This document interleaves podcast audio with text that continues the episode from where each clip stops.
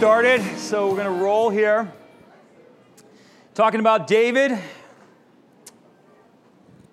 David's a very important figure, as you have been learning over the last few weeks. And um, some things you can learn about David. You're going to learn a lot about David because it applies directly to your life. David struggled with every emotion possible. And we think that, like, as Christians, we're, we're supposed to be stoic and we have no feelings whatsoever, right?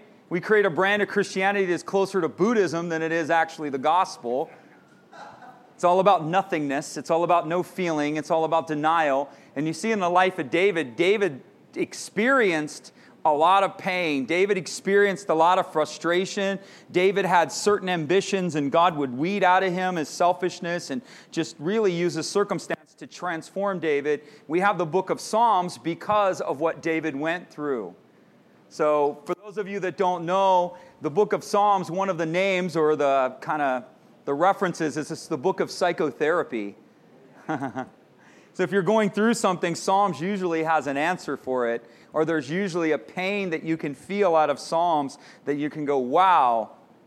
One of my favorites is David. This is one of my favorites. It's not one of my favorites, but always one that stands out to me when David is talking about his enemies and he goes, Lord, break their teeth in their mouth.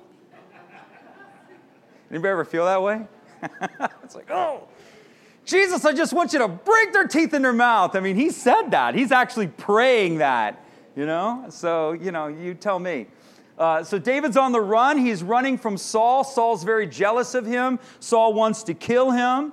Uh, David had an anointing. God had said, I'm going to put David on the throne. And Saul became jealous. And Saul sought to preserve himself in spite of what God was doing. Saul's typical thing, what Saul should have done, is Saul should have recognized what God was doing and partnered with it instead of resisting it. Saul kind of kept going on his own agenda. Saul was going to be on the throne for a long time. He didn't leave the throne for a long time. The only one who could legitimately remove him was the Lord, and the Lord let him stay a long time on the throne. So God didn't immediately take action against Saul. He just said, Saul, you can't continue. Your line can't continue. I'm going to do something different. And Saul could have just did it differently, but he didn't. He's pursuing David. He's trying to kill David. He's got an army of 3,000 3,000 soldiers searching for one man. I mean, hello. Three th- he's got the resources of the nation focused on getting, getting David. Why? I don't know. He had spies everywhere. David's on the run. David hears about a city called Keilah. This is 1 Samuel chapter 13. He's in Judah. So the, the, the nation of Israel, um, all of the tribes are there. The kingdom hasn't been divided yet. It'll be divided later. But David is in the southern part of Israel and he, where his tribe is from or where his family is from. And so he's trying to hide among friends, right? When things are going wrong, you're looking for a friend. You're looking for an ally. You're looking for someplace safety, safe and familiar. So he's in Judah hiding from Saul. And while he's in Judah, he hears about a Judean city called Keilah that's being attacked, right? And so he's trying to help them. And who's helping them and who's attacking this city is a group of people called the Philistines. So the Philistines are attacking a city in Judah. David is hiding in Judah. David has a problem with this. Saul, in the previous chapter, had just killed the priests of a city called Nob. So David went to the priests for help. He's trying to get help from the Lord. The priests help him, and Saul has all the priests that helped David killed. So it kind of shows you where Saul was at, right? So who are these Philistines? These Philistines are attacking the city in, in David's hometown. Philistines were ancestral enemies of God's people. These people were called, they were sea people. They were related to the Phoenicians, and they were also related to the Carthaginians, if you know anything about ancient history. And if you don't, that's, that's okay too. But the Carthaginians and the Phoenicians in particular were very dark people. They were, they, they and they were actually descendants of Cretians. So there was a, an island off of Crete, and there was a group of people called Minoans. And the Minoans, this is history here, the Minoans suffered a very catech, they were very dark, a lot of human sacrifice. It's funny, all of these people carried that forward. So the Minoans were really into human sacrifice, and the Philistines at some phase, and the Phoenicians and the Carthaginians all practiced human sacrifice. The Jews actually started practicing human sacrifice. They didn't kill adults, they killed babies. They practiced infanticide. So it's funny how then so that Minoan culture in Crete, there was a was it either an earthquake or a volcano or something destroyed the island, and so the inhabitants of the island began to disperse through the Mediterranean, and they ended up in Carthage. They ended up in the seashores of, of um, Syria, and they also settled in uh, Israel, which is to the south of there. So they dispersed and they all became different sort of tribes of people, but they were connected by a common ancestry and they were connected by a common form of worship. They all worshiped a god called Baal, okay, the sky god, right? And they had a partner god called Molech, and also had another god. It was an unholy trinity, Astarte, right? They worshiped a god of Astarte, they worshiped Molech, and they worshiped Baal, and they all worshiped that same trinity in one form or another with different things. So they all came from the same roots. And so these Philistines are very wicked people. They're pursuing God's people. They want to take over God's people. David hears that these people are attacking Judah. And so he wants to inquire of the Lord, should I go and help? Now, mind you, at the time, David's on the run, okay? David doesn't have any friends at all. He's kind of living in the wilderness with whoever showed up, right? All the crazy guys all the guys that were wanted and didn't have any home, they all came and say, Oh, we'll hang out with you, David. And David's like, Okay, you guys can all hang out with me. And so David's hanging out with all of the, the renegades living in the woods, and he hears about a Judean city being attacked, and he goes, I'm going to do something about that. And one of the greatest things that we can learn from that is that God always calls us out of our comfort zone. Jesus is about other people. One of the things I was meditating about this is I was asking the Lord about it, and uh, you're going to see that they end up doing him dirty, even though he did the right thing by them, is that people always act in their own self interest. Oh, I got some amens on that. People always act in their own self interest. Self preservation is the greatest human instinct. The first human instinct is to preserve yourself. That's, and, and what, what's different and what should be different about the Christian is we have the Spirit of God in us. And so while Christians are supposed to be selfless, they not always are because they're not operating by the power of the Spirit. The Holy Spirit is the only one who can make you selfless. And all Christians have the Holy Spirit. All Christians have the Holy Spirit, but not all Christians are activating the Holy Spirit. And so Christians can be the most selfish, egotistical, narcissistic people you've ever met. You know, I've done business with unbelievers, and they've not been the best people in the world. And I've done business with believers, and the believers worse sometimes than the, than the unbeliever. I've, I've had leases. I had commercial leases with all the, with the different things that I've done. And when we leased from a church, they were more wicked than anybody I ever met.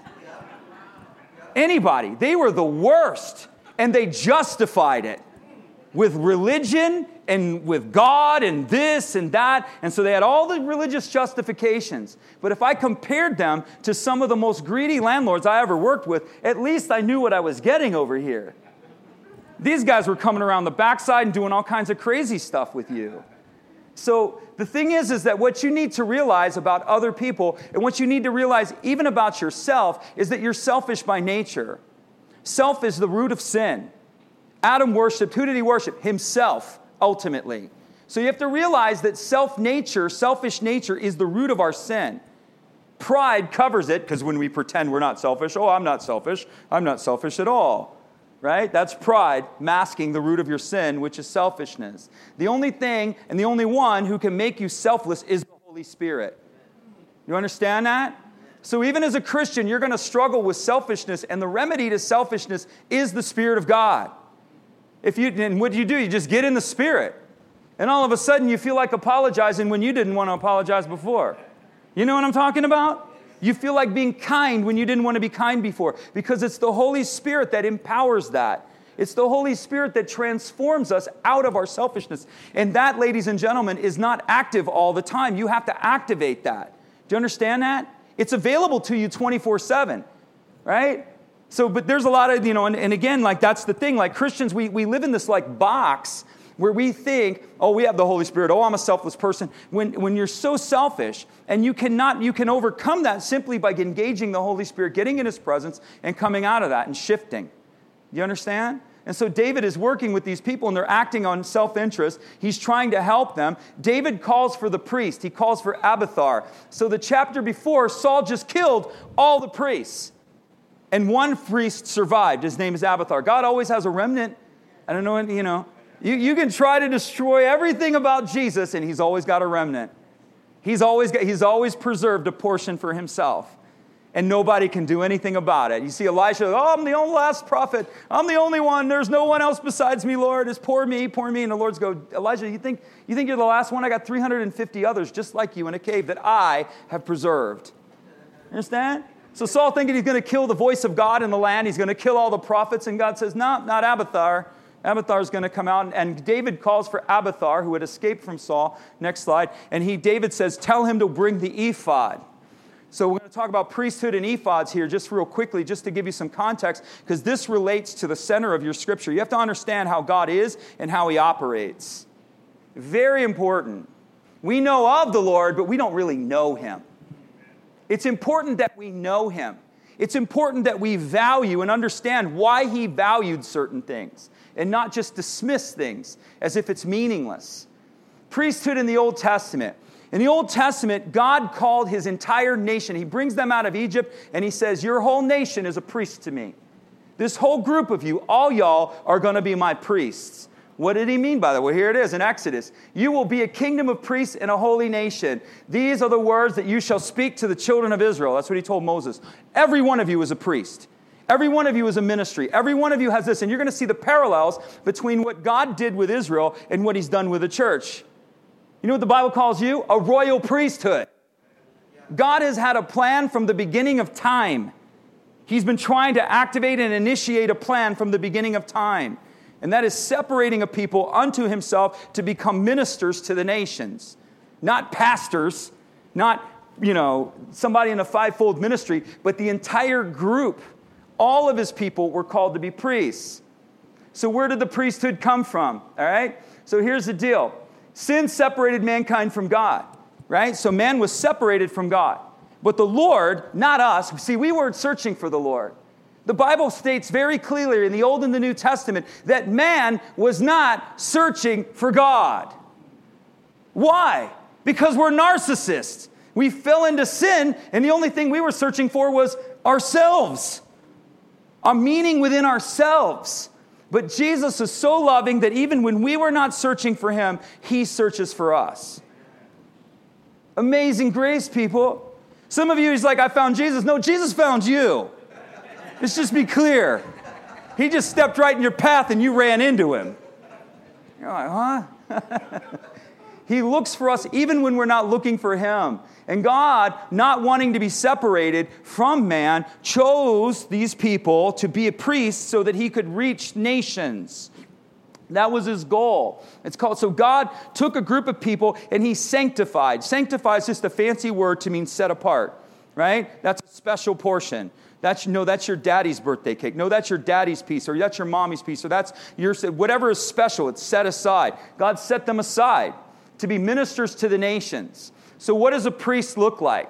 Here again is the identity of the church. We have to know who we are. We're sons and daughters, yes, but what also does that look like? It means that we emulate, we're called to be like Jesus, right? Oh, we're called to be like Jesus, called to be just like Jesus. Well, my question is well, what was Jesus like, right? Do you know who he is? Do you know what he is? Do you know that? And if you don't, then you need to know because that's who you're called to be like. Well, one of the simple understandings of Jesus is he's prophet, priest, and king.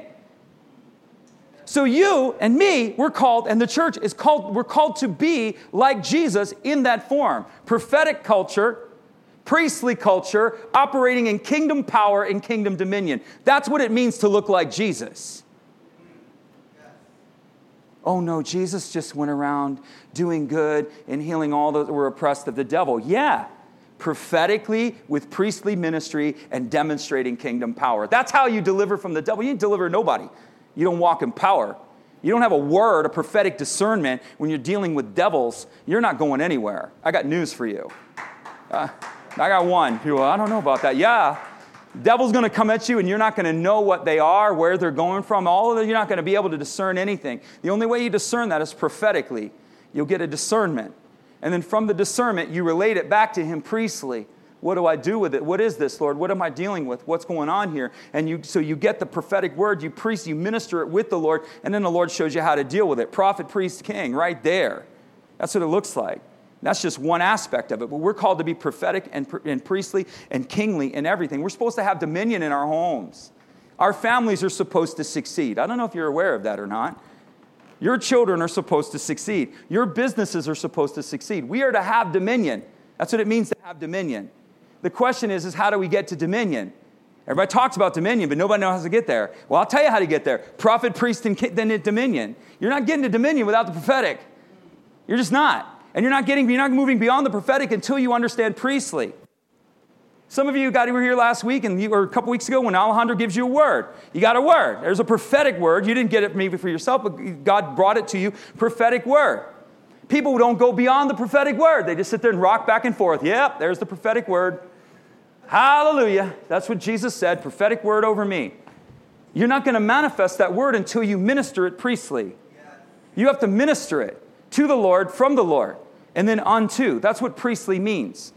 The first aspect of being a priest is unto the Lord. We all want to come and receive ministry from Jesus. One of the first things you need to learn how to do is minister to Him. Because worship means to, that's why we worship. Worship is to ascribe value, to ascribe worth. And really, what you're doing when you value God or when you minister to Him is not that He, Jesus isn't in need of ministry. You understand? He's not up there going, Would somebody please minister to me? Please. He doesn't need to be ministered to. He's got all the ministry he needs. He's got gazillions of angels ministering to him all day long.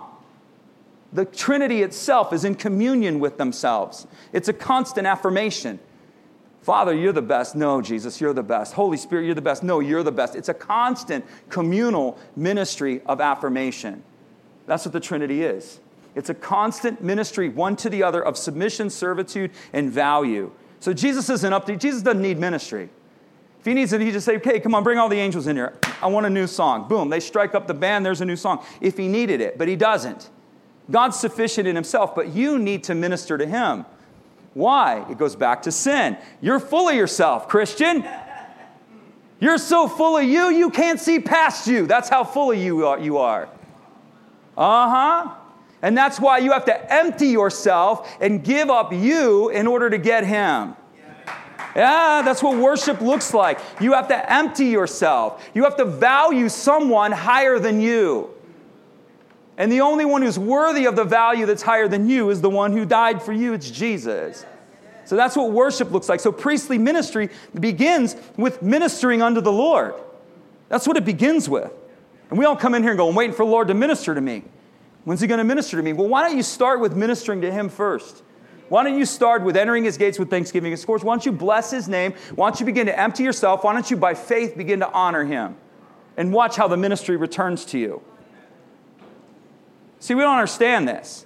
We play games. I am not, I don't, every, I don't, this is never where I want to go, but every time I get up here, Lord just takes me down this lane, right? I am not into playing Christian games.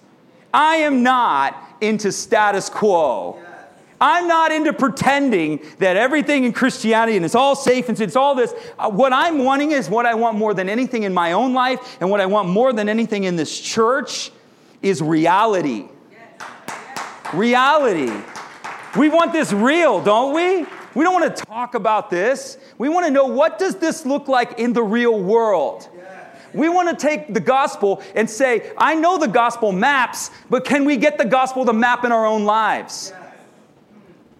I mean, we play dumb games. And we act like we act like everything's okay when it's not. When we're called to manifest power and we can't. Does anybody ask a question, why can't we manifest power? Oh, well, Jesus doesn't love me. I must not be worthy. All those are lies.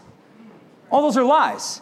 You're partnering with a lie, so now we got to go back and unroot the lie. Then we can move you over here into a place because you don't know what you're doing. Okay, that's a good place to start. I don't know what I'm doing.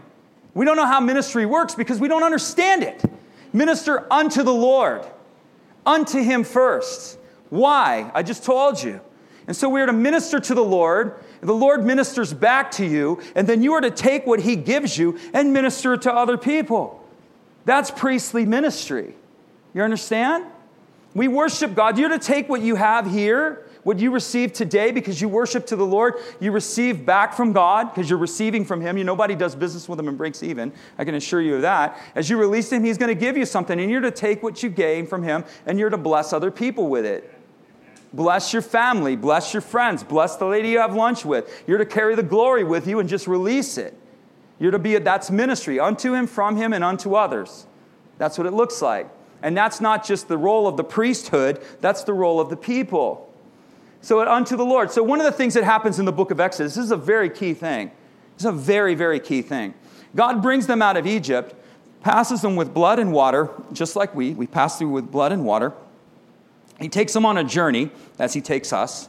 It's a journey of blessing. Everything's taken care of. That's what children of Israel. Everything, they had water, they had manna, everything was just like, you know, handed to them. And then he brought them to a mountain where he, and what did he do at the mountain? Very important. This is where you see Israel move away from their priesthood calling. Why did they move away from their priesthood calling? Because they, as a nation, never, ever manifested their priesthood calling. Never. They were called to be priests as a nation, you don't see it at all. They fell back and became reliant upon the caste of the priests. They came, became reliant upon the Levites. And they, as a people, never manifested their priesthood calling. Why? Well, it tells us, if we can read it. God brings them to a mountain, and what's the first thing he exposes them to? Power. First thing he exposes these delivered people to is power. Boom! Cloud, fire, lightning, thunder. Here it comes glory and power. Right at them. And what did they do? They retreated. Oh, no. You talk to us, Moses. We're too, we don't want to engage that. And they never fulfilled their priestly ministry ever. In 1500 years till Jesus from the time of Moses. In 1500 years, that nation that was called, summoned, had a prophetic word over them to manifest priestly ministry. They never did it. Not once. Why? Because they, were, they retreated from power. Oh, we don't understand it. We don't know about it. Oh, that's too weird. That makes me think this. That makes me, oh, I don't know. They retreated from power, and you know what happened? Nullified their ministry completely. No effectiveness at all for a thousand, over a thousand years. How do you like that one? Holy Spirit comes, what? What do we see in the New Testament? Jesus said you'll receive what? What's the first thing he sent? Do you not see the mirror here? The very first thing he sends is power. He didn't say, and here's how we treat the Holy Spirit we shall receive peace when the Holy Spirit comes upon us. We will receive tranquility when the Holy Spirit, that's how we treat the Holy Spirit. He didn't come to bring tranquility. He's the spirit of peace. Listen, he didn't lead with peace. He leads with power. This is how he is. And so what happens to the church? Holy Spirit comes, boom, drops power on him.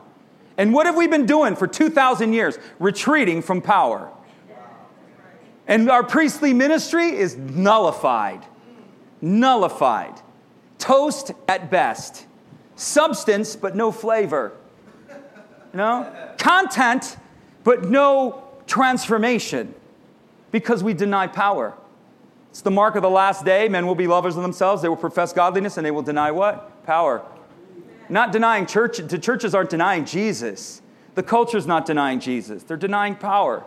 You hear me say it. Devil's not anti Jesus, he's anti Christ.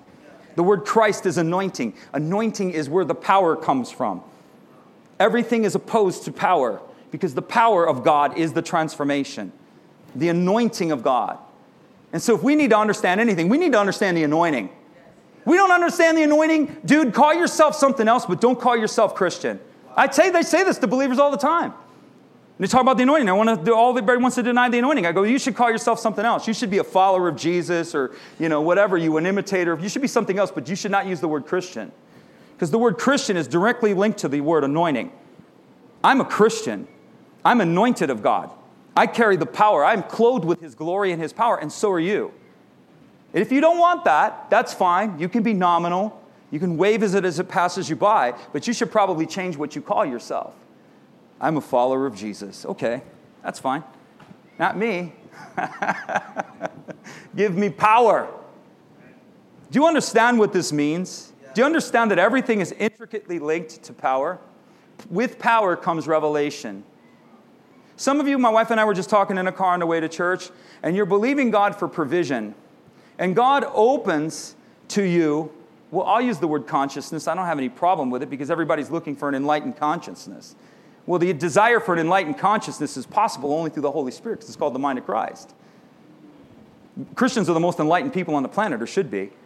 And we think, we think, oh, because these people got over here and they use that word, they hijack the word so we can't use it, so we dumb ourselves down. Rather than elevating ourselves into the position that we truly carry, which is the anointed of all, we carry the reality of that power. We carry the reality of the Spirit. We carry the reality of it. We retreat and play religious games. Oh, it's true. You believe God for provision. With power comes revelation. He will give you, you're asking God, make provision for you. He's going to give you a revelation to do something that will make the provision for you. That comes with power. I was just sharing with a couple people this week. Christian, I was talking to her about some stuff. I was talking to this person about some stuff, and she's like, wow, I need to do that more in my life. She's just telling me, I just, I just feel like, just talking to you, I feel like I live on such a natural plane. Everything I do, I try to figure out myself. Power. You understand? It's power. The anointing, the spirit, the power. That's what it's all about. God sets apart, they would forever be in need of ministry. Instead of being ministers, they found themselves forever in need of ministry. You will forever find yourself in need of ministry until you understand the anointing. When you understand the anointing, the Holy Spirit now can minister to you. You can learn how to step into ministry for yourself, receive it for yourself, and then you become all the more powerful into the lives of other people. It's true. It's why Christians are in this constant need of ministry all the time. And there's nothing wrong with that. I don't want to sit there and make that like, like there's something bad about that. If you need ministry, go get it. You know, I'm all in. I watched the guy Alejandro give a word, and, and I knew who the person he was giving the word to, and it was like so clear and so right on. I got, I got up and I said, oh, said, I'm getting one. I'm coming forward. I need that. Okay, that's, that one was zeroed. And so I'm like, all right, I'm going to step in. If you need ministry, get ministry. But what you need to do is grow grow into who you are so that you in turn can not always be in a position of need you can learn how to get ministry for yourself from the spirit of god and then you can in turn learn how to minister to others from that same source he sets apart the levites to minister to israel as a principle of the firstborn Israel is the firstborn of the nations. Levi was chosen. I'll talk about that next week. But it's all about the principle of firstborn. God took the children of Israel out of Egypt. He said, You are the firstborn to me. You are the firstborn of salvation, the firstborn of redemption. You belong to me. God owns firstfruits. From Genesis to Revelation, Christian, the firstfruits are His. Next slide. You see that all the time. God claims the firstfruits. Abiathar comes with, a pit, with an ephod. Right? What an ephod was was it was a two-piece vest hung down about this big. It was joined together, two pieces of garment joined together at the shoulders by stones with golden thread. The stones were onyx stones on each of the shoulders, and on each of the onyx stones was written the names of the 12 tribes of Israel. Symbolic that God bears the burdens of his people, symbolic that the government is on his shoulders, that God is the governor of his people. You are not subject to human government, Christian. You are subject to heaven's government. You are not subject to demonic government, Christian. You are subject to heaven's government. I would rather have his government any day of the week. He is my ruler. He is my king. So that's why the priest wore that, was to symbolize that God bears our burdens and that, that we, we stand under and with the government of heaven. It's Isaiah, the government shall be upon his shoulders. What's he referring to? It's a priestly thing. He's referencing Christ as the priest who bears the government on his shoulders. And, and, on top of the linen ephod, I'm telling you why David, David said, Bring me Abiathar the priest. Now bring me Abiathar with the, with, the mant, with the ephod. So the ephod was a vest, and over the vest came a breastplate. And on this breastplate was this thing that hung around the priest's chest, and it had 12 stones on it. Again, the 12 tribes of Israel. What's the symbolism? I bear your burdens, I bear your government, and you're close to my heart. That's what it means. You know what it means? Something a little bit bigger than that, too. It means Jesus is not ashamed of his people. Because the priest, the high priest that wore this, was symbolic of Christ in heaven, who is the high priest. So he was mirroring the high priesthood of heaven. Jesus wears you on his chest. He's not wearing you on the bottom of his shoe, right? He tattoos his name on your name on your hand, I get that, but he also wears you on his chest. In the most open, vulnerable, and exposed way, he's not ashamed of you. I don't know if you realize that. He's not ashamed of you. The greater question that I would have is are you ashamed of him? Oh, now we're getting, now you're getting a little raw here. Oh, no, Jesus isn't ashamed of me. Oh, that's great. Are you ashamed of him? We're called to wear armor, but we wear camouflage. Most Christians are ninjas. We are serious. We hide in the ninja. We hide in the corners, you know. We know, nobody knows you're a Christian. You've worked in that environment for 10 years. Nobody even knows you're a believer. What is wrong with that question? What is wrong with that? You know, your neighbors have known you for 10 years and they don't even know you're Christians. There's a problem here. That's a problem. When we, have an, when we have an aversion to engaging our faith, Jesus said, If you confess me before men, I will confess you before the Father. But if you deny me before men, you I will deny before the Father. That's a cold reality. And that just doesn't play into salvation, that plays into us. We will not, the Lord says, and I, I will not be ashamed to be their God. Are you ashamed that He's your God? I'm not ashamed. Jesus, Jesus, Jesus, be forewarned. And then the Christian, tell the Christian the same thing be forewarned. I'm a spirit filled. So be forewarned. We're going to have a conversation. This is where it's going to go. I'm not ashamed. I'm not ashamed of the Lord, and I'm not ashamed of the Holy Spirit. A lot of Christians, well, we're not ashamed of Jesus, but we're ashamed of the Holy Spirit. We treat him like crazy Uncle Steve. Go stand in the corner. Serious. Holy Spirit's crazy Uncle Steve. We know he's there. We all wave at him. But we, you know, it's just, it's nuts, man. So David, David, Jesus isn't ashamed of you. You shouldn't be ashamed of him. David goes and he rescues the city. Then he goes to the Lord, and because Saul hears that David's here, so Saul's trying to kill him. Saul comes down to kill him, and David goes, Will these people, ready, that I just delivered, will they betray me? and the Lord goes, They will. You see the self interest of people? How quickly they turn? Loyalty in this world is rare. Very, very rare. When you have loyalty, you should honor it. You should honor loyalty because it's very rare. We take loyalty for granted. Loyalty is the gold in this world, dishonor is the normal. People betray you. People you never thought would betray you betray you. I mean, in the worst ways. You just help them out and then they turn around and stab you in the back.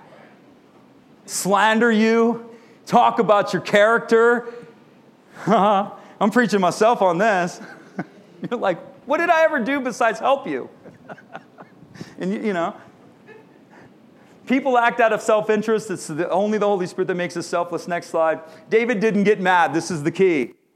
David didn't get mad. He doesn't get angry. Why? Because David was not seeking the honor of people. Very important. He didn't do it for them. You understand? This is what frees us. When you do it for people, you're expecting the people to reward you. But when you do, when you do it for Jesus, you're expecting the Lord to reward you, reward you. And I got news, he always does. So David, yes. David wasn't going to, to, to Keilah to deliver these people because they needed it. He saw it as God's honor. Same thing when he went against Goliath. He didn't do it because of the people, he didn't do it because of the honor. He said, This is God's honor this man's insulting. This is God's honor these people are insulting. These are the people of God being assaulted. I'm going to go and help them. I'm going to go and stand in a gap for them. I'm going to go and work and labor and serve on their behalf in order to benefit them. And as soon as he benefited them and they got what they wanted, they said, they betrayed him at the first opportunity. They didn't even think about it. That's what's crazy. They didn't even hesitate and they betrayed him. David's motive was to honor the Lord. Honor is grateful and values everything. The kingdom of heaven is a culture of honor. And we have to operate according to the culture of heaven, not the culture of this world. And the culture of heaven is a culture of honor. Honor is grateful for everything, grateful for everything, valuing everything. Honor is the highest value. When you want to place honor, the highest values to the Lord. I tell Christians this all the time. When in doubt, honor the Lord. If you're ever having a debate in some difficult situation as to what you should do, your default mode should be when in doubt, honor the Lord. David moved on and he worshiped, and I'm going to close right here with Psalm 54. We're going to pray, we got to take communion too. But he wrote Psalm 54 out of this experience. So you can learn keys to David's life, not just by the story, but through the Psalms, because the Psalms kind of give you a commentary. Next slide. In Psalm 54, David says, Save me by your name, O Lord. Vindicate me by your mouth. Hear my prayer, O God. Listen to the words of my mouth. Arrogant foes are attacking me. Ruthless people are trying to kill me. That doesn't sound like grace. Oh, God, just be gracious to my enemies. He's calling them out. People without regard for you. Surely God is my help. The Lord is the one who sustains me. Let evil recoil, and those who slander me, in your faithfulness, destroy them. I will sacrifice free will offering to you. I will praise your name, O Lord, for it is good. You have delivered me from all my troubles, and my eyes have looked upon your triumph. Here's the keys. This is what David dealt with, right? First thing he does is he says, Lord, save me by your name. Salvation is in the name of the Lord. God's character and his nature is in it. If you ever wonder if God's going to help you, look at his name. Is there a promise attached to his name? He's Jehovah Tsidkenu. He's your righteousness. He's Jehovah Rapha. He's your healer. He's Jehovah Jireh. He's your provider. In his name, he delivers. Jesus is Jehovah saves. Save me by your name. Vindicate me by your right. That's actually a feminine noun, and it means give birth to power that makes things correct. That's what David's saying. Give birth, Lord. Bring forth into the world, manifest into the world the power that is necessary to make things right. What a prayer. What? You imagine praying that? Lord, give birth into the world the power that is necessary to make things right. That's what he said. Vindicate me by your might. He names the problem. He says, This is how you're going to get over victory. You've got to pr- call into the name of the Lord, call into his promises, command something to come forth that doesn't exist. Name your problem. What was his problem? Arrogant, ruthless people who were godless and had no thought of God. So he names the problem. Then he names the solution. He says, You, Lord, are my solution. How many of us name God as our solution? We, what's the solution? Well, we're going to go to the Lord and we're going to get the solution because Jesus ultimately is the solution. He names the solution. He praises by faith. By faith, I will praise you. He's calling out what will happen, even when it hasn't happened. He makes an offering by faith. Even though nothing has happened at this point, he makes an offering. Okay? And then he makes a declaration by faith. He says, I will see your victory and I will see my enemies defeated. It's true. This again is activation. This is how we activate this stuff.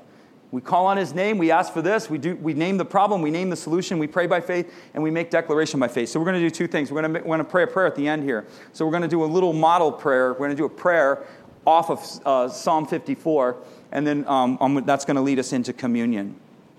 So put up the last slide. You guys want to pray? Come on, stand to your feet.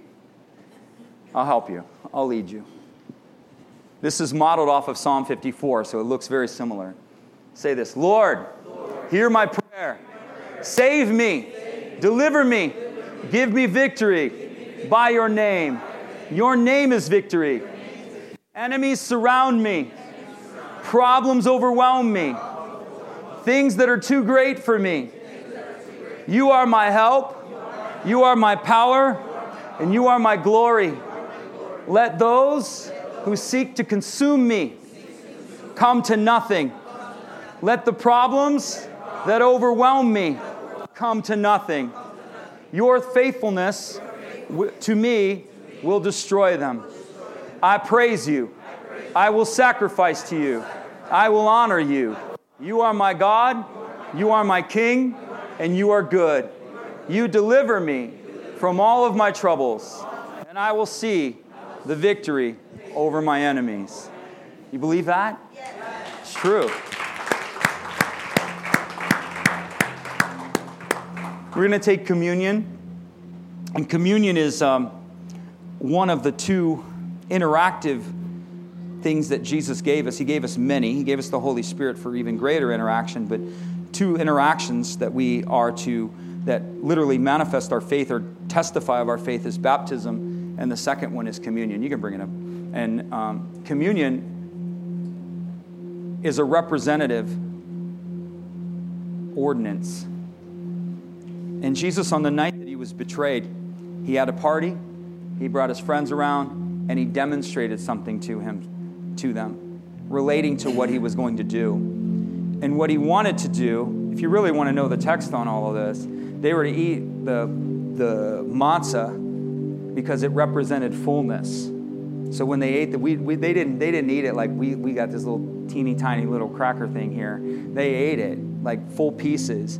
And it was to represent fullness, so that when they ate it, they felt fullness, that Christ brings fullness. Then they actually drank wine, not unfermented grape juice. They drank wine right? So that when they drank wine, red wine, there's if you've ever drank wine, and I'm not advocating that if you have a drinking issue not to drink wine, but if when you ever drank wine, there's a rush that happens at that first drink. You ever have that?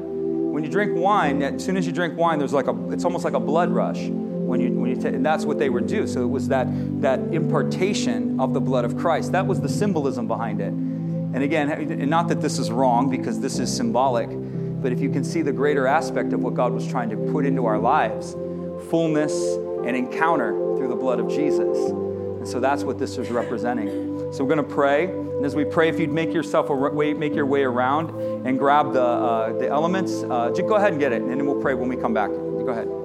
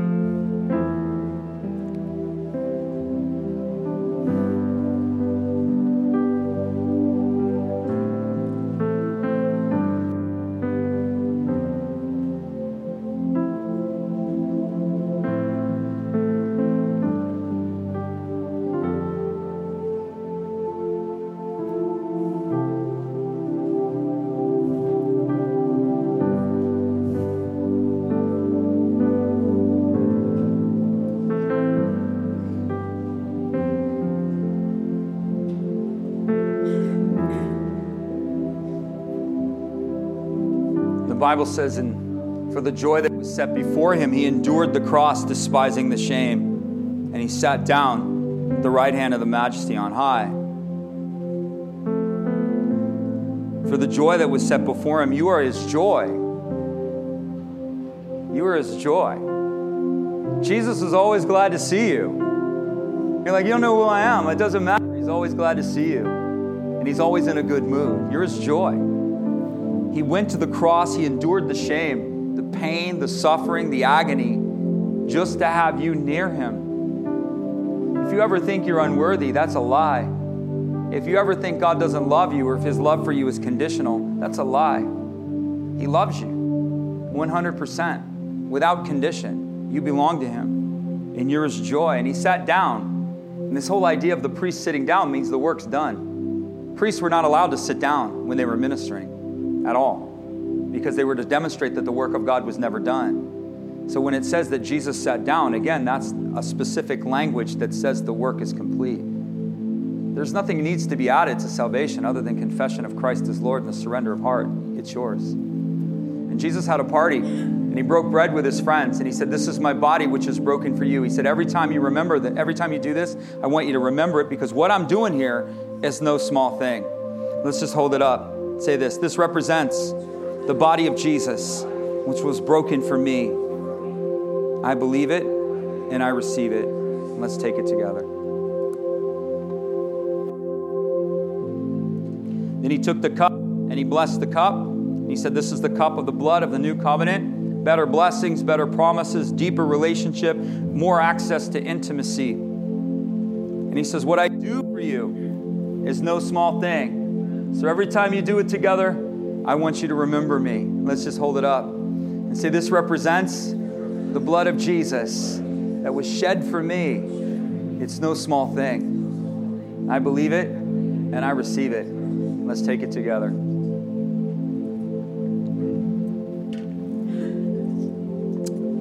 We bless you. Hallelujah. Carmen's ready. She's like, bring it. May the Lord bless you.